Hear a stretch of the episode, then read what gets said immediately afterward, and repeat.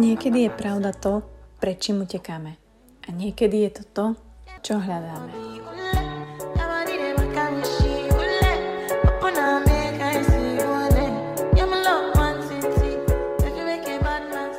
Priatelia, ďalšia nedelná omša je online na všetkých podcastových platformách, takže vás takto zdravím do Spotify ucha, Apple Podcast ucha, ak to počúvate na iPhonech. Keď to počúvate niekde inde, tak uh, pozdravujem tiež za mikrofónom opäť Buca.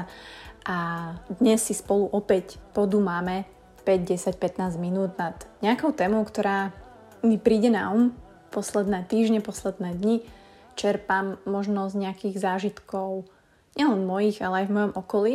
A posledný týždeň u mňa konkrétne sa niesol v znamení možno náročnejších rozhodnutí, možno viacerých volieb, ktoré ja som konkrétne musela spraviť, ale aj ľudí okolo mňa, ktorí takisto sa museli rozhodnúť a možno nevedeli ako. Prvú vec poviem, že mať voľbu je skvelá vec. Honza mi veľmi úprimne povedal, keď som, keď som sa rozhodovala jednoducho v pracovnom živote momentálne a mala som dve možnosti a stále sa neviem rozhodnúť a zvažujem, rozhodnem sa takto a bude to správne, alebo sa nerozhodnem, ostanem a bude to dobre, čo keď si budem vyčítať to, že som niečo neurobila, alebo nakoniec urobím niečo a zistím, že to nie je to práve orechové a to, čo som mala, vlastne bolo super. A on tak za mnou prišiel a hovorí mi, láska, to, že máš možnosti, to, že máš vôbec jednu voľbu alebo viacej volieb, je úžasné. Niektorí ľudia nedostanú žiadne príležitosti a nemajú žiadne voľby.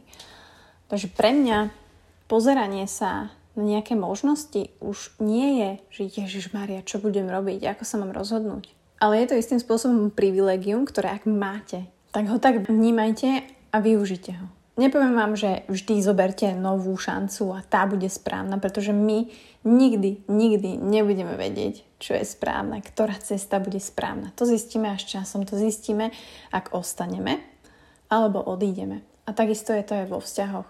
Ostanete vo vzťahu a bude toto správne, alebo odídete a ak máte ďalšiu voľbu, tak ju využijete. A opäť sa mi potvrdilo, neviem ako to máte vy, ale naozaj zmena je to, čoho sa najviac bojíme. To, čoho sa bojím najviac ja, či je to zmena v práci, či je to zmena Honzikovho stavu, či je to zmena v mojej mysli, či je to zmena ja neviem, poriadkové MHD alebo zmenia semafory alebo niečo je inak, tak jednoducho to nás tak vytrhne z toho nášho takého, takej tej šnúry pohody, ktorou si ideme a sme zvyknuté tie dni. A ja viem, že je to scary. A, ale sa čudujem ľudia, že nás to stále takto vyvedie z miery, pretože život je konštantná zmena.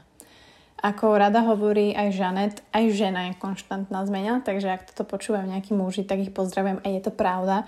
Takže aj my ženy sme konštantná zmena, my sa neustále meníme. Nie, že od novembra do marca, ale od rána do večera. A nemyslím tým len nálady. Myslím tým takú nejakú našu osobnú evolúciu, emočnú evolúciu, inteligentnú evolúciu a všetky tieto evolúcie v nás. A naozaj je to tak, že zmena je to, čo sa najviac bojíme. Opravte ma, ak to tak vy nemáte. Ale čo nás posunie vpred. A ja by som túto vetu opravila, pretože tou zmenou nikdy neviete, kam vás to posunie, ale vždy vás to posunie. Takže nechcem hovoriť vpred, ale poviem, že tá zmena nás posunie inde. A pokiaľ ten stav, ktorý teraz máte, alebo ten, tá práca, ktorú máte, alebo ten vzťah, ktorý máte a ten basement vám nevyhovuje, tak akákoľvek zmena inde, či to bude dopredu, doľava, doprava, bude lepšia ako to, čo máte a nie ste spokojní. A takisto je to aj vo vzťahu. A za posledný týždeň sa ma veľa ľudí opýtalo, že Mati, ako je možné naozaj, že ste na jednej vlne s Honzom? Ako je možné, že ten vzťah vám ako keby tak pasuje a idete spolu a, a ja som pochopila naozaj, že v tomto vzťahu sme si sebe rovní. Niekto je lepší v niečom inom, Honza je lepší v niečom, ja som lepšia v niečom inom, ale sme si rovní. A ako keby kráčame vedľa seba. Poprvýkrát, možno s mužom v mojom živote sa mi stalo, že naozaj on nekráča predo mnou alebo nepredbieha ma v nejakých situáciách, v nejakých skilloch a tak ďalej. Ja takisto sa nesnažím pred ním kráčať a byť tá strong independent a, a keby ťahať ho niekam, pretože keď kráčate pred niekým a ste vo vzťahu a on je za vami a nechávate ho za vami, tak si nemusíte všimnúť, či náhodou proste nevládze, alebo nie je to to, kam on chce ísť, alebo nemá nejaké problémy, alebo či náhodou nezastavil. A pri najlepšom sa obzriete, hej, že vám niečo nesedí, že ten partner je, je behind a, a v niečom sa nedobiehate. A zároveň druhý extrém je ten, že ja nekráčam za Honzom. Že takisto on kvázi nepotrebuje ma predbiehať, kráčame vedľa seba, pretože sa hovorí, že ak kráčate za niekým, tak v tých najšťastnejších chvíľach neuvidíte radosť v jeho tvári. A to ja teda určite chcem. A zároveň aj v tých najsmutnejších chvíľach by som si nevšimla jeho slzy. A nevedela by som, ako sa cíti, čo sa mu deje vnútri, ak, na čo myslí a tak ďalej. Takže nekračajte nikdy pred človekom, nekračajte za ním. Vzťah je o tom, aby ste kráčali vedľa seba. A nech to znie akokoľvek klišoidne, je to tak, ísť vedľa partnera, partnerky v tichu aby bola len naša prítomnosť a nebola prekážkou. Pretože ak viete stáť vedľa toho človeka, viete byť vedľa toho človeka, môžete veľmi navnímať jeho emócie, ktoré žije, môžete mu byť na blízku, môžete spolu zdieľať všetko, vidíte jeho slzy, vidíte jeho úsmev, viete, či sa zastavil, nevládze alebo potrebuje pomoc. A jednoducho, buď sa ako to, že s Honzikom ste tak šťastní, pretože ja sa snažím byť jeho šťastnou spoločnosťou v jeho živote a myslím si, že je to tak aj opačne. A poznám veľa párov, ktoré to tak majú. Proste chcú byť skvelou, príjemnou, šťastnou spoločnosťou tomu danému človeku. Kráčať vedľa neho. Jasné, že niekomu sa raz darí viacej, raz menej, ale to už je na tých ľuďoch. Aby proste videli, že aha, tak ja sa teraz sústredujem na niečo moc, som moc v práci, som veľmi fokus na toto a uteká mi vzťah, alebo neviem, čo sa deje doma, alebo nehrám sa s deťmi a múdry človek urobí step back a vráti sa naspäť vedľa tej rodiny a kráča s ňou. Pretože možno niekto potreboval zastaviť, niekto nestíha to tempo a mne sa to napríklad stalo v tom bývalom vzťahu. 9 rokov, kedy vlastne môj priateľ bol starší a bol veľmi akože úspešný a darilo sa mu v práci a veľa cestoval a, sám mi povedal, že Mati, že ja som ťa strašne chcel zobrať so mnou, ale nešlo to.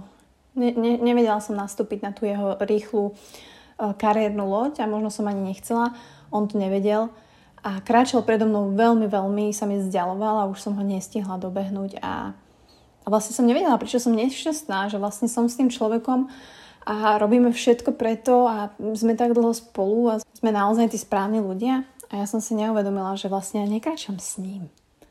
On je ďaleko predo mnou, ja som za ním a ja už nevládzem.